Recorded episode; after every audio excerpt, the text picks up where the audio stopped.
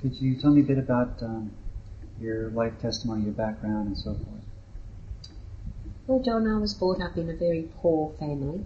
My dad was a hard-working man who turned away from anything to do with faith because I believe now of severe rejection in his life. My mum was the mainstay in our family with spiritual things, the moral guidance and education. So we had that lopsided, if you like, um, background where mum t- took over uh, the, the um, control of our education, our moral uh, understanding, whilst my dad thought that his way of loving us was to provide for us, basically, which was the case. He did that very well. Uh, but um, mum had to start working uh, at an earlier age when we were growing up because there just wasn't sufficient to provide for us and educate, educate us and do all the things that she hoped that we'd be able to do. My father, on the other hand, said he didn't think we needed to have an education because he didn't have one. So uh, that's basically what happened. We, we travelled a lot from town to town on the Blue Mountains when my father was working there. Didn't come down to uh, live in the Sydney area until my after my older brother, the oldest in the family, had to come to Sydney for his apprenticeship, and we were then a disjointed family. So at the end of the war, which was about, uh, I think in 1946, we moved down to Sydney and lived in a little place called Miranda over near Cronulla, and um, that's where I was till I married. You mentioned your older brother. What other siblings do you have? Uh, my oldest brother is six years older than I am, John. He's in Queensland. He's uh, he's had a rather torrid time. I think he sensed the responsibility of being the eldest, so he was retired at 50. Thought he would die by about 55, but he's still alive and um, now 76, I think he is. Um, then my sister, they were very close together. Uh, then my other brother, Jeffrey, my sister Jean, my other brother Jeffrey, uh, he was only uh, three years younger. There was only about 13 or 15 months in between those each of those siblings. Then there was a, a break of three years because my mother was quite ill and told she shouldn't have any more children. If she desperately wanted one, now was the time. So I was born uh, three years after Jeffrey. We're glad about that. Aren't we ever? yes. So um, you were married uh, fairly young, and did you you and your husband in? Uh, yes, I was. I um, I qualified in a diploma of women of women's handicrafts, which, is dressmaking, millinery, tailoring, the whole whole thing to do with uh, women's dress. Uh, that was hard because uh, I couldn't afford to do my final year uh, until after I'd been teaching for about three years, and then I was determined to get my diploma. pardon me, because my mother was um, would have been terribly disappointed if she, uh, with, along with me working to get through college, hadn't got that little piece of paper. So the year that I was married, I was doing my final year, which meant that I was teaching five days a week uh, in a school, teaching sewing to girls, and going into Sydney. Uh, I think it was four or five nights a week to do my tailoring exam, and I was travelling by train and taxi and so on. Uh, and uh, I finally finished it, but I was very ill toward the end, and the doctor told me I couldn't do the exam. I was determined, a bit like my mother, and um, he gave me injections to get me through. I did my final exam, which was a, making a, a lady's fully tailored suit in 48 hours for my girlfriend, and uh, with the idea that, well, okay, if I get through and get a pass, a C, which was the lowest pass, I'd be grateful. And um, when I got my results, I couldn't believe that I had an A pass. So I felt uh, that I had really done the right thing by my mother because um, my sister hadn't finished her course when she was going through uh, college. She married before she finished. That year was the year I met my husband, so I was in the middle of doing that when I met him. And uh, we didn't have much time together at all. It was one of those cases where we didn't really know each other before we got married. We married the following uh, 12 months almost to the time I met him. We were married, and I was only then I turned 21 in October when I uh, was engaged, and then we married the following June. So that's basically what happened there. And I moved then across from where we lived in Miranda to Parramatta where I lived then with my husband. Now, what was uh, your husband's background?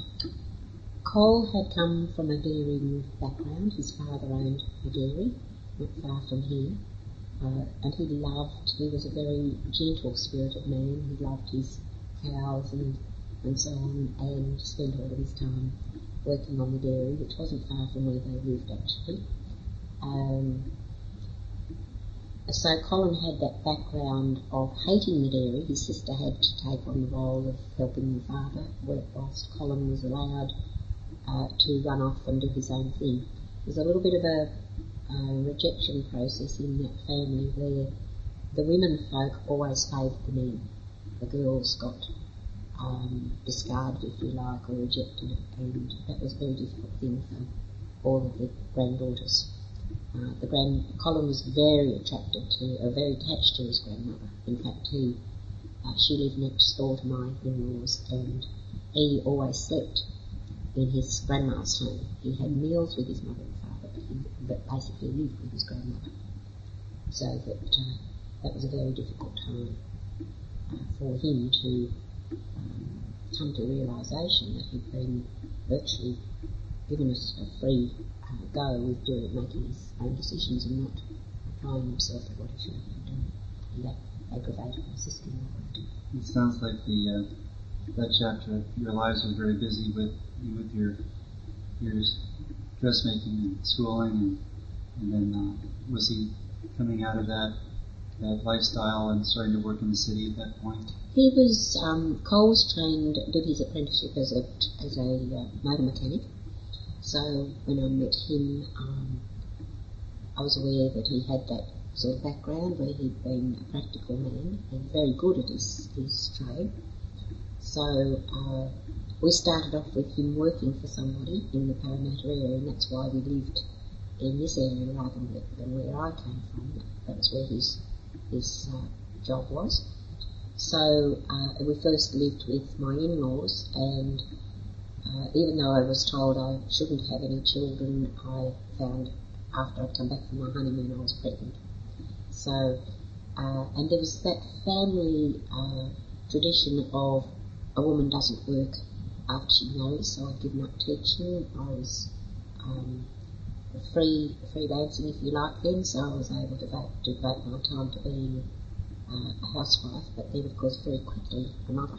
Mm-hmm and uh, we moved into a, a, very small new home. Uh, my father-in-law had been instrumental in that. He'd given us a block of land or the money for a block of land for, uh, I think, for a wedding present.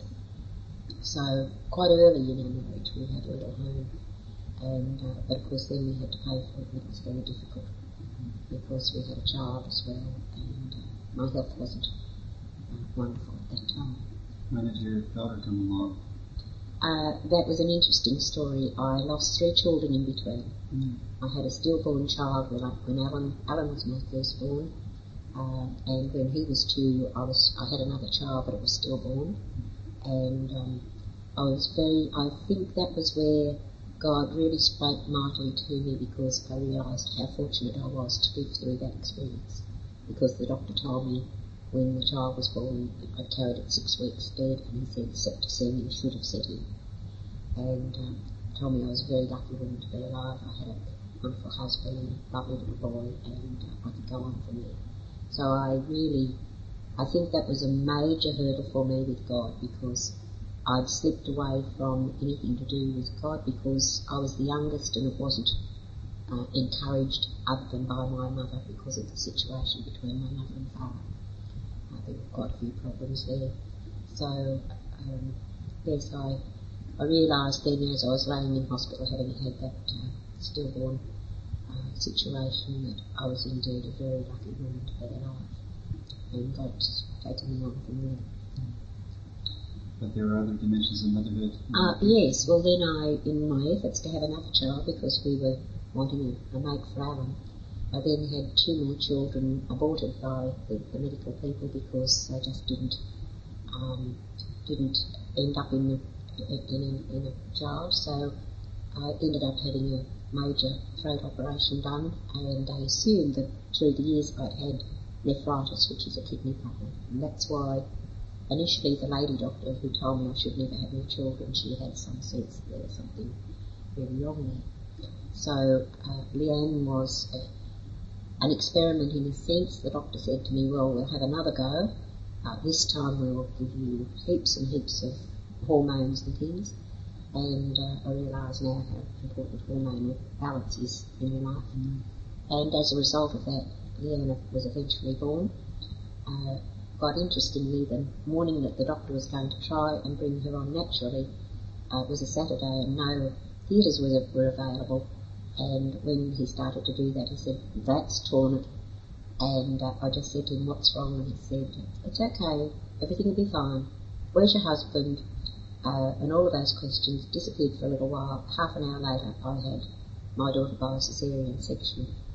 Uh, and uh, that was another miracle because it was placenta previa. So uh, she has since said to me, Mum, you must have really wanted me because you went through so much in order to have me. And uh, she is such a blessing. Great. And you have some grandchildren now? Now we have, I have four granddaughters, no grandsons, but uh, I think that's God's plan too. Uh, the two daughters to my son Alan, they're up in Queensland, all in Queensland on the Sunshine Coast, and uh, I think it was by God's um, grace that He gave my son girls because it's brought out the softness in him. Because I could see through uh, the ongoing traumas later on, which we haven't approached yet, but he was tending to be um, rather uh, aggressive, angry, and so on. But those two girls have softened him, and I can see God's hand in that. Uh, Leanne uh, had, was divorced from her first marriage. She married a very passive guy. It didn't work out. And then she was many years before she met her present husband, Alan, who was um, divorced from his wife in New Zealand. And so she has uh, two stepchildren, uh, Claire in New Zealand and um, Sean down in Melbourne. Um, Alan and Leanne were married a few years before uh, they went through IVF because she was getting to that desperate stage in her early 40s where she thought she wasn't going to have any children. And she really thought that God wasn't giving her the desire of her heart. But she forgot the rest of the scripture Mm-hmm. there. And um, she just continued with IVF and it didn't work. Her hormone levels were very low, obviously to do with her age and maybe stress in her life up till this time and then uh, she was finally told that she would have a miscarriage on IVF and because she didn't have enough hormones. And she and her husband decided to have a break for a while uh, because their little property where they have cows and and uh, uh, calves uh, was a season for calving and that was an appropriate time to be uh, pregnant and pulling calves if necessary. So she, they decided to wait for a while. Unbeknownst to them, the Lord had really been blessing her anyway without her knowledge and she, after having the miscarriage which she had duly had, the next cycle she fell pregnant naturally but didn't know from the October till the January that she was pregnant so when she found she was pregnant she was 13 weeks pregnant and uh, then she had to change her attitude of because God was really blessing her with the desire of her heart. Um, she has now got, that's Amelia, who's now uh, over two, and in April, on the day of my son Alan's birthday, Charlotte was born. So I'll never forget Charlotte's birthday, and she's now seven months, and another delight. Well, I've enjoyed seeing the digital pictures that come by the internet, uh, how cute the little ones are, and it was good to uh, speak to Leanne over the telephone. You alluded to, uh, to uh, some difficulties that would occur later on in your marriage. Um, what what occurred and how did that affect you personally? My husband in the early years of those struggles with having losing babies and so on was fantastic. He was always there saying, Never mind, we'll work through this and he was there for me. But uh, when six weeks after Leanne was born, I was home struggling with getting over not only the hysterectomy but a research because uh, something went wrong there. I think I had sinus and coughed and things went wrong, so I had to have another operation. So I was getting over that. And um, early one morning we had a call to say that his mother needed him to go to the dairy. And he found his father had taken himself life by hanging from uh, the birch tree, I think it was, in the property. Uh, that broke his heart, but and it broke my heart because he didn't have anybody that understood or could help him with that trauma. So for years after that, he struggled and eventually started to drink heavily. Um, in those times, we trying to get help everywhere. I keep on thinking of the song "I've Been Everywhere, Man," and we went everywhere, man, looking for help. Uh, Christian psychiatry, psychology, uh, all sorts of counselling and so on uh, to no avail. And every time we went somewhere, I would say, another dead end. Um, and he became violent then, and that was really very difficult because um, we were running the business that he started up after the very early years of our marriage as a motor mechanic. Uh, he had no understanding of bookwork, so I did all of that and promised that I would help him do that. He asked for my help, and I promised I would help him with that. But I found that what I was doing over the years was uh, doing something that uh, Dr. Solomon talks about. I was basically helping him up and uh, trying to fix things and be a little Mrs. Fix It and try and help him with all um, good intentions, but it meant that um, God wanted him to come to the end of his own resources, and uh, because every time a big issue came about, I thought it was the ending of, the, of his own resources, but it took a long, long while. It was really actually 23 years of marriage before things came to a head and we were separated. And those uh, those problems in, in, in Colin's life uh, also affected how he related to you directly. There was. I always sensed that there was a deep, deep anger against women, and I guess it was because he was actually controlled by women. His grandmother firstly loved him dearly but possessed him, if you like. And then his mother, uh, I thought, always knew it was strange that she was never able to show affection for either of her children. I've never, in those times, never experienced her actually putting her arms around her son or daughter and telling them she loved them. So uh, that's where I started to understand the process of rejection when I read Dr. Solomon's books on rejection. It was very helpful to me because it helped me to understand what my husband had been through and have love and compassion for him in spite of the violence and the anger and what it was doing to our family. Um, what form of violence did that take, if you don't uh, mind? Physical violence um, of the nature where I would just be in a corner somewhere where I could I was trapped, I couldn't get away he, be, he used to become incredibly strong. Uh, through the years, my son came to my rescue, and finally, when he was about 16, I think he was able to subdue his father, and then we were able to come to some place where we could um, admit that we had a huge problem. Uh, only in recent years has my daughter asked me how many times my father uh, attempted to kill me, and I wasn't able to say. I just said more times than I care to remember. And then she said, oh, okay. So that was a, a very hard time, but I knew that God was keeping me loyal to my husband, uh, looking for answers, but unfortunately at that stage not really finding until the separation took place. Now, many would sympathize with the plight of uh, being in, in, a place where there's domestic violence and um, would have said you know, protect yourself, get out of there? Um, did you feel like you were forced by an external authority to stay in the marriage, or it was more of an internal sense that God wanted you to? It was rather an ambivalent situation, really, John, because deep inside I knew there was an answer for this man. He was a, a, a man who had a great deal going for him, uh, but never had the help that I thought he needed. But I would never advise any woman now to do what I did and stay with the violence. I would advise them to um, move out with the proviso that there was somebody to help the uh, abuser to come to grips with what they were doing. Uh, I put my children in a very uh, invidious situation really by doing what I did and staying here because it was very risky. And I, I have realised in later years what a dramatic effect, that has had on my daughter. And it's just a miracle that she survived that.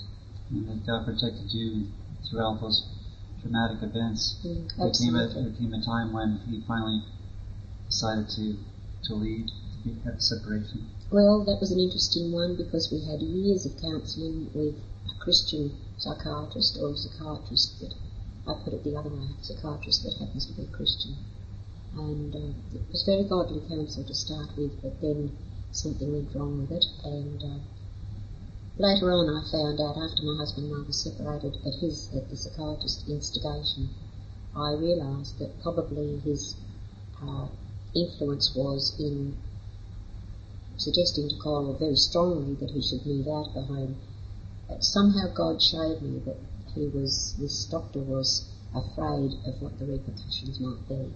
So he uh, assisted Cole, uh, in a sense, to move out, but he didn't give him the necessary help that he needed, which I found later on in the separation that Cole didn't till later on himself. Now, um, fast forwarding to the ministry God's called you into to help others, um, does it does it burden you to think that that Christ-centered counseling wasn't available to your Oh, husband in those days? Absolutely, absolutely. Everything we went to was still had that humanistic um, tone to it. We weren't, uh, and I did actually say to the doctor concerned when I went for the last time on my own, uh, there was something strange, and he said, "What was it?" And I said, "You've never prayed with us." And then the last meeting we had together, my husband and I with him, he actually knelt down and prayed with us, and I thought that was rather, to me it seemed rather false, which is sad to say that, but it seemed false. Did your insurance cover that counseling, or was it coming out Uh, of your? A, a majority of it it did, and it was frightfully expensive. When people say about spending hundreds of thousands of dollars, I can totally agree with that. I've never added it up. It was an absolute fortune. We had to be in the highest benefit in order to get that sort of counselling, and we had to spend a lot of money individually as well. Now, you, you mentioned to me in our earlier conversations that um, during the separation, the Lord used that also to draw you closer to the Lord. And can you tell us about that? Yes, and I think that in, uh, that gives us an understanding, John, of the ministries I've been involved with. Um, somehow God took me to uh, listen to Major Ian Thomas on video, and I can only remember one sentence he spoke at the time, and it was so meaningful for me. And he pointed to the heavens and said, "God wants to get out of thou," in his very English voice, into here, and pointed to where we point to the heart, and. Um, again in his very English voice, and I just sat there saying to myself, that's what I need. I want to know God within me, um, to work in, in my About what age would you be at that time? Uh, I was I was in my late forties at that stage because that was in the early stages of the separation, and uh, as a result of that, at that age, I decided I would go down and listen to Ian Thomas teaching down at Capernwray Bible College down at Bowral and uh, that led me to Dr. Solomon because I asked um, uh, Ian Thomas who we could, how we could have this type of counselling in Australia because I've never heard of it before, where Jesus is the answer. And he led me to Charles Solomon and gave me information about other people, but when I got home I didn't have that information, it wasn't on the list of Charles Solomon, but I, a week later ran into my bedroom being aware of, I guess the Holy Spirit was prompting me that I did have a book by by uh, Charles Solomon. It was um, Counselling with the Mind of Christ, as it was known in those days. I grabbed that book and, and then it was led through my church to the fact that he was coming here to Australia, and that led me into these ministries uh, of, um, Grace Fellowship, and then I met Michael Wells uh, while he was with Grace Fellowship, and then uh, continuing relationship with him in Abiding Life Ministries. Uh, Lee LeFebre of the Exchange Life Ministries uh, has very been very special in my life. Uh, I was led then through that ministry to Bill and Anabel Gillham of Lifetime Guarantee. Mm-hmm. And of course, uh, then to Freedom in Christ Ministries with Dr. Neil Anderson. And um, subsequently to you through uh, our connection with Dr. Solomon Chuckles, as we call him, or Chuck, mm-hmm. um, when we visited last year with my co-director Ian. As you as you talk about um, these ministries and emphasize the Christ-centered life and how to relate that to others, um, it's been a blessing to see how God has used these different resources um, to equip you for the ministry you're doing. Um, could I also ask about? You mentioned the message about God wanting to come from heaven and dwell in our heart in His fullness. Um, how how did God reveal that to you in terms of your personal pilgrimage because you were dealing with with uh, being separated from your husband, and caring for your children. I guess you had extra business responsibilities then. Actually, I was basically running the business then with some assistance from my son because he was uh, quite a mess himself with what was going on with his dad. That was very interesting because I wasn't able to go near the business for nine months after my husband left home. The aggression and anger was so strong. And I realised I had a very important role to play with the staff and not allowing them to be involved in it. So I stayed here in the home for nine months, and my son and my office lady used to bring the office work to me. In those days, no computers, so it was all hand done.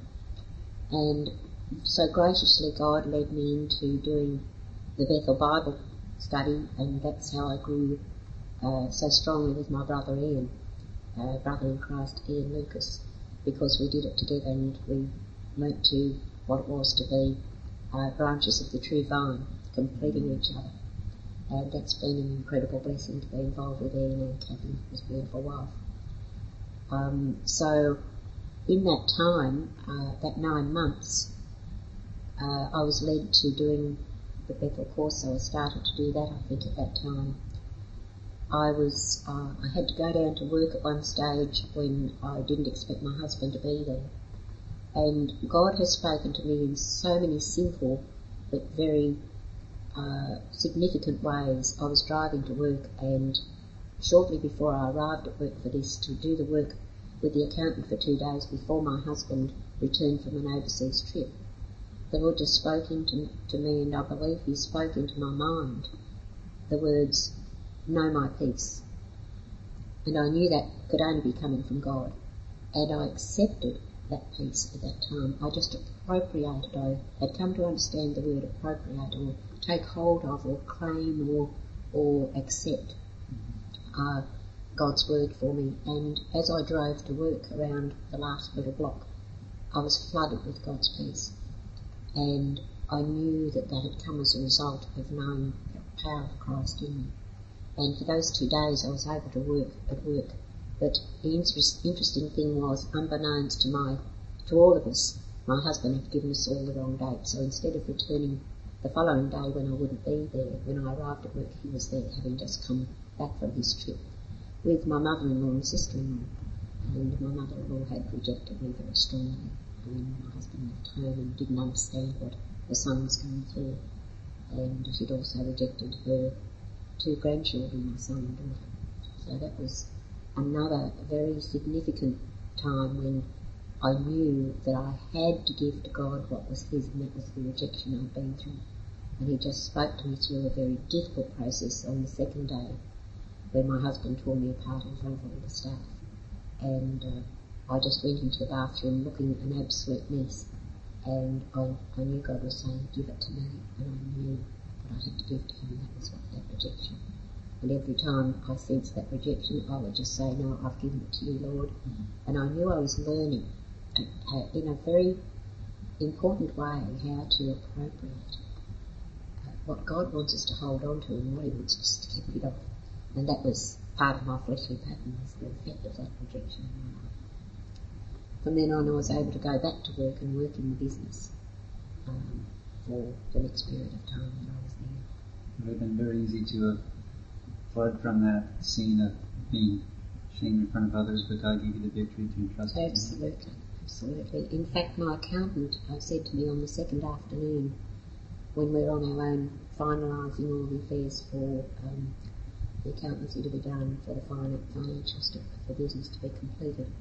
He looked at me and said, I don't know how you can do it. I don't know how you can go through that and still come back for more. And knowing that he wasn't a Christian, I said, I hope you'll find the answer one day yourself. So uh, that was a, a mighty experience. When you talk about giving things to God, like the rejection and the pain, um, would you agree that surrender is one of the key aspects of, of God bringing us to to the, the rest of the gospel, the abundant life? What other things was He helping you and trusting Him or surrender to Him? Absolutely. I think the first understanding I had of absolute surrender was running into my bed when I was in a terrible state and just calling out to God and saying, Come and do in me what I can't do. And I was flooded with His presence, His peace, His power. Was just an amazing uh, experience, but it was, I had been reminded of what Michael Wells, my dear friend, says. Um, we need to come to that place of saying, without you, John 15, 5, without you I can do nothing, Lord. But I know that all things are possible with you. And uh, another little uh, saying that I think I learned from Lee Faber, God, um, um, Jesus gave his life for me in order to give his life to me in order that he might live his life in and through me. And I came to understand that I hadn't been letting Jesus live his life in and through me. He'd been blocked out by all the emotional stress I was going through. So I knew that I had to choose, according to Romans 12, 1 and 2, to, to be total, totally submissive to God, by giving myself completely to Him and then not being conformed to this world, but being transformed by the renewing of the mind, and that the Word of God was was vital and I had to learn more about His Word so I could believe His promises fully, appropriate them, and then um, God could live His life in Christ in and through. I guess this dimension of is sometimes hard uh, to recognize because people think, well, you've been loyal to God, you've been loyal to your family, you're committed, but there, there are other uh, ways that God invites us to totally entrust to Him our burdens, our trials. Mm-hmm. And in terms of your separation from your husband, uh, how did God bring that to resolution? Oh, that was fantastic. Um, one day at work, uh, after I had been able to go back to work, I was walking across the um, the workshop for some reason, and uh, that voice of God said to me again, Yvonne, you haven't really given your husband and your marriage totally to me. And that really surprised me because I thought I had. And I there and then said, Lord, I'm sorry. Um, I commit my husband and my, and my marriage and everything to do with it to you for whatever purpose you have in it. Whether and, and I said, if you know right now that down the track there he's going to divorce me, so be it. And that was a huge thing for me to do that because I always believed that God intended for that marriage to to to go on and uh, and for my husband to be with me. But I didn't know how on earth God could possibly bring that about because everybody was saying to me, it's an impossibility because there's been so much water going under the bridge. It will never happen. Uh, however, um, one day, another day, I had this little tiny card and it was a funny little card with two little people on the front and I forget the verse now and I even forget the verse that I wrote in it uh, but it was a little book and it said, uh, a little card and it said, God loves you and so do I. And one day I just put that little card into my husband's pocket and he just took it out and read it. And uh, I forget what happened then, but he snatched it back from me. I took it from him, I think, and he snatched it back. And I know that when he died, that uh, little little card was still in his wallet. And uh, from then on, we just gradually started to communicate. Um, I know that God had to work in me in order to be able to show my husband that there was something different with me because I had never known how to react to him in a godly way that that wasn't of the flesh, because the way in which he, he behaved toward me was so horrendous. But God was showing me how to react in a different way, his way. So gradually, and I remember saying to him on our 25th wedding anniversary, um, as I arrived at work, do you know what it is today? bearing in mind we were still separated at this time. And he said, yes. And I said, um, maybe you'd like to have a cup of coffee for old time's sake. And he said, let me think about it. And eventually came to me and he said, maybe we could have a meal. So I remember we had a Chinese meal and um, then came back to the home here, which surprised me because he hadn't been in the home for so long. At that stage, it was probably getting close to the three years, I think.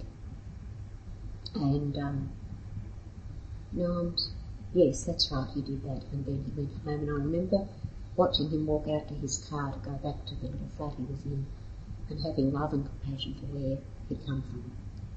I thought, poor guy, you know, you're going back to nothing. I've got family here, I've got God in my life, I've got so much to enrich my life, but you've got very little.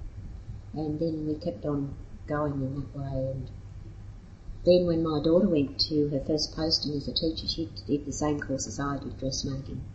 And she was one of only two girls that got a posting out of that. Uh, I, I, can't remember the number fully, but about 20 girls that had done the full course.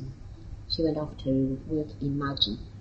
And she went off and asked me to drive up later and take some things. And that was the first time we'd been together for a length of time, and he asked me if he could go with me. And that was a huge thing because I drove the car and I'd never driven the car before with my husband sitting beside me. And uh, I was able to explain to him how important it was to not let my daughter feel that he might be coming back into my life once she'd moved to the country, because that would be almost, you know, um, horrendous situation for her to think that she might have been blamed for the fact that he'd moved back home. So uh, we started to get go out together then and to spend a little bit of time together. He started to come home a little. He was still very angry. Um, and then he moved back into home um, in the July, which was uh, three years and two months after he'd left and uh, still violent, and my children would witness that at times. Um, I remember, my son and daughter at, at, two, at, two, different points in time saying to me, Mum, why did you ever have him back home again? And uh, I was able to say, I don't know, but there's a reason for it. I know there's a good reason for it. And of course, my daughter understood more because she was um, a Christian and she'd had to work through some incredible stuff because all the time we were apart, my son was living away. He'd lived away from home since he was 17. Rose and had been at home during those very difficult times. So, um, yeah, that was a that was a very encouraging time for me. I saw God work in mysterious ways, and uh, uh, as Rich Miller and I have said at times, we shouldn't be amazed at what God does because He's an amazing God.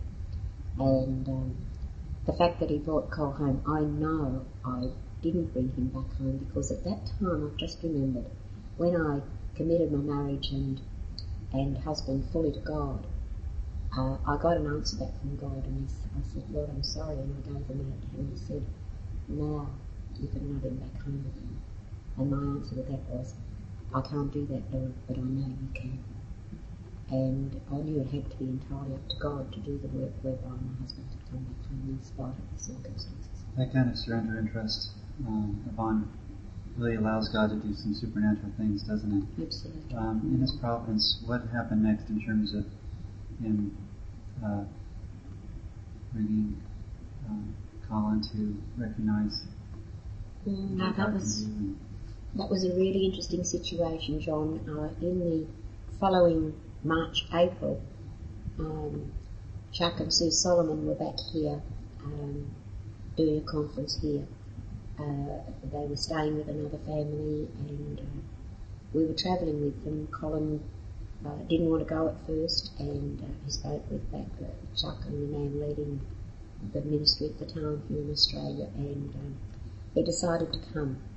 And we travelled, we did a seminar in Sydney and then another up in Queensland and down in Victoria. We were being billeted in people's homes. It was an incredible trip where um, Chuck counselled with us. We travelled in two cars and he moved around in those cars and counselled with each one of us. And we, we all noticed that Colin was very tired in the evenings and he would ask me if I minded if he went to bed early. And no, that was fine. And, and I knew he was in turmoil, but he was nevertheless attempting to video the sessions for the seminars. So when I look back, I see where God was able to penetrate uh, through sight in seeing uh, Chuck teach with overheads and so on, and he was hearing the message all over, being repeated in those different places. And we got back, and Chuck and Sue went back to America in the, the April, and shortly afterwards in the May, um, Colin went to his doctor because he was really not at all well, and my son was the instrument whereby God, whom God used to get his dad to go and see a doctor on a Wednesday evening, and uh, the following Monday he was in. He had had some medication, but he it didn't work, and he was in hospital. Uh, the following week, had a major operation done on the bowel, and found uh, a massive tumour in the sigmoid colon, and he had uh, his liver had been, as the doctor said, absolutely shot. So uh, I called Chuck and Sue and told them about this, and they just couldn't believe it. But um, Cole was operated on. He had a further operation ten days later, and from what he told friends and I heard him saying, he met with God in that experience of God taking him down uh, this um, funnel, if you like, uh, or a shaft, and it started wide, it went narrower and narrower, deeper and deeper, and his witness was that he got right to the very bottom and it was pitch black. And uh, during that time, the staff witnessed to the fact that they didn't know what was wrong with him, but somehow God was dealing with him in a very meaningful way. And uh, I went to work because he just wasn't able to communicate with me in the morning, but by the time I went back in the afternoon, he was awake and sharing with his male friends who were supporting him, Christian friends who were supporting him. And I believe from that time on, there was a, an absolute change in him, and I could witness a peace that I'd never experienced before. And he did say to me that, or in, in my hearing, that he woke up with his hand at his throat and he knew he was dying. And I believe that had to be a very hard way for God to show him that he still had a chance to to live the uh, the crucified life or the abiding life or the victorious life, whatever term we like to use. And from then on, I was aware that God had done something absolutely mighty in his life because for the last few months of his life, he let go of his possessiveness of me as a person. Yvonne, what was like those last few months and what was God doing in Colin's life and? Cole was a blessing to other people uh, in that he was able to show that peace to them. I think that was the main area in his life where he was able to express um, that he didn't have to be angry anymore. He, the doctor that had uh, helped us through the years, the whole time of our marriage, was just amazed that he ever came back home again, and I accepted him back home. But he was very loyal to us, and right throughout his illness, uh, he was there for him and for me, and um, helped us in a couple of very difficult situations uh, of choices we had to make regarding wills and all that sort of thing. So God used so many people to be a blessing to us. Um, so that when Cole died, um, I guess what God had done in my life was He'd taken me through all that grief process during the separation.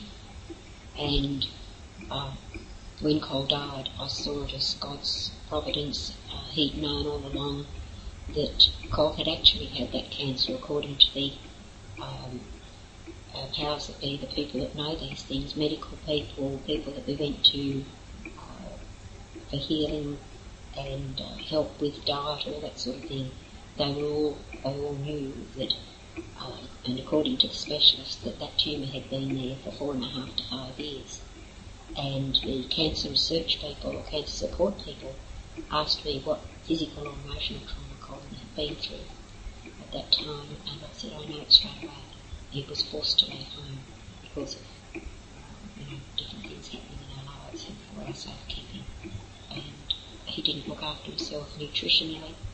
Uh, he didn't know the peace of God.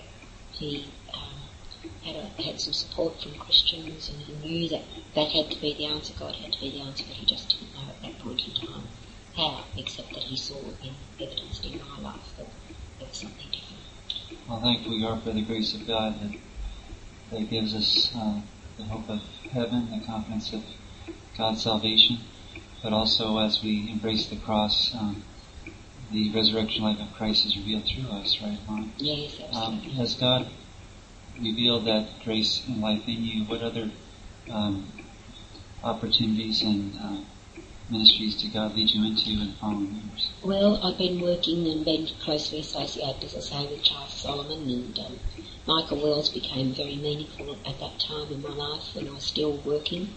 And uh, he would ask me quite often when I was on the phone with him, are you still in the war zone? And I would say, yes. And uh, he said to me once, sometimes God takes you out of that war zone, but quite often he leaves you there in order to grow. And uh, I thought of the compost heap and how God brings beautiful things out of the compost heap. So I was just hoping and praying that God would make something beautiful out of my life, which He certainly has done. And I now have the the joy of as I sit with people who've been deeply, deeply traumatised even through circumstances. Um, I know I have to just uh, be there with them, listen to them, uh, earn their trust because they can't share what's gone on unless they they know that they can trust you because you're God's messenger to them. And uh, I have that joy of seeing people come through those terrible circumstances in their lives and walk in the Spirit and know that they can um, deny the fleshly patterns of, of the past and so on. And uh, that has been a beautiful experience for me in getting to know all of these people I mentioned earlier, um, yourself included, and um, uh, walking alongside my, my dear brother Ian and his wife Kathy as he's gone through extremely difficult times, which only his testimony can bear witness to. But um, in being partnering with all of these ministries, my passion has been to see them partnering as well in union so that we can, uh, as Mike Wells says, complete each other rather than conflict or, or have um, any sort of discourse, uh, discord in our relationships. Completing instead of competing, as you Absolutely. heard him say. Mm. So um, you were very involved in family business and things, but uh, it's worked out where you've been able to to take um, leave that and then be available for. Well, that was interesting. I went through a lot of pain pulling out of the business because after my husband died, I ran the business, um, and then my son went off and built up a business of his own. So that was I was left basically running a male-oriented business, a, a motor workshop and spare parts and head servicing, and uh, you know dealing with uh, sometimes rather uncouth, if we like to use that expression, men, but learning to love them and so on. And um, as time in 1995, um, God called me out prematurely uh, because my son wanted to take over the business, and that was painful. That was as I sat with men deciding what I was going to do, men uh, like accountants, financial advisors, solicitors, and so on. The tears used to rust, just roll down my face, and I never knew why. But I, I've since seen as a, as a work of the Spirit saying, "Let it go, let it go." I learned to let go of all, all sorts of things, and um, that then called me into starting this ministry uh, as a bona fide ministry. I'd done that sort of work with people for many, many years since I'd met Chuck Solomon in, uh, and, and Ian Thomas way back in the late 70s, early 80s. So that was my training ground, I believe, even though I was still working. But God released me from that in 1995, and I, uh, then that was the year I uh, went over to America and met up with the Freedom and Cross people as well. So that sort of completed that group of ministries that I've been working with. Uh, so that um, now I have communication with all of those beautiful brothers and sisters who mainly reside in the States, but I have the joy of seeing God doing something beautiful here in Australia that I believe will emanate from all of those ministries, So one. it became identified as Freedom Ministries Australia, That's right, yes. and Ian Lucas has been working with you to hmm organize that. And what uh, what type of people does God lead to you to, to find freedom in Christ? He's leading people from various different backgrounds and and influences to us. He's uh, bringing people, and we don't have to go anywhere to find them. God brings them to us, and uh, this last experience with you, John, I must say, we, we thank God for you and what's been happening whilst you've been here because we've just been blessed out of our socks, as we say here in Australia. And uh, we've had people calling us and thanking us for bringing you out here and uh, because they've been blessed too, we know that's going to be compliment what God's been doing. and that'll be an ongoing uh, process, I'm sure, in many people's lives. And uh, as we've joined in this time with uh, deeply hurting pastors, uh, maybe pastors who uh, have thought in the past they might have known it all, uh, we've seen God doing wonderful things, haven't we? And um, I'm excited, and I know Ian is excited. As I think about it, I can sense that excitement going up in me about what God's going to do in this country and, and the fact that we must pass these messages, the message of the cross, not just the, the half gospel we've been given, but the full gospel of Christ's life. That he is not only the way and the truth, but he is our life, and we need to let him live his life in and through us. And, um, and that's an exercising of the will to do that.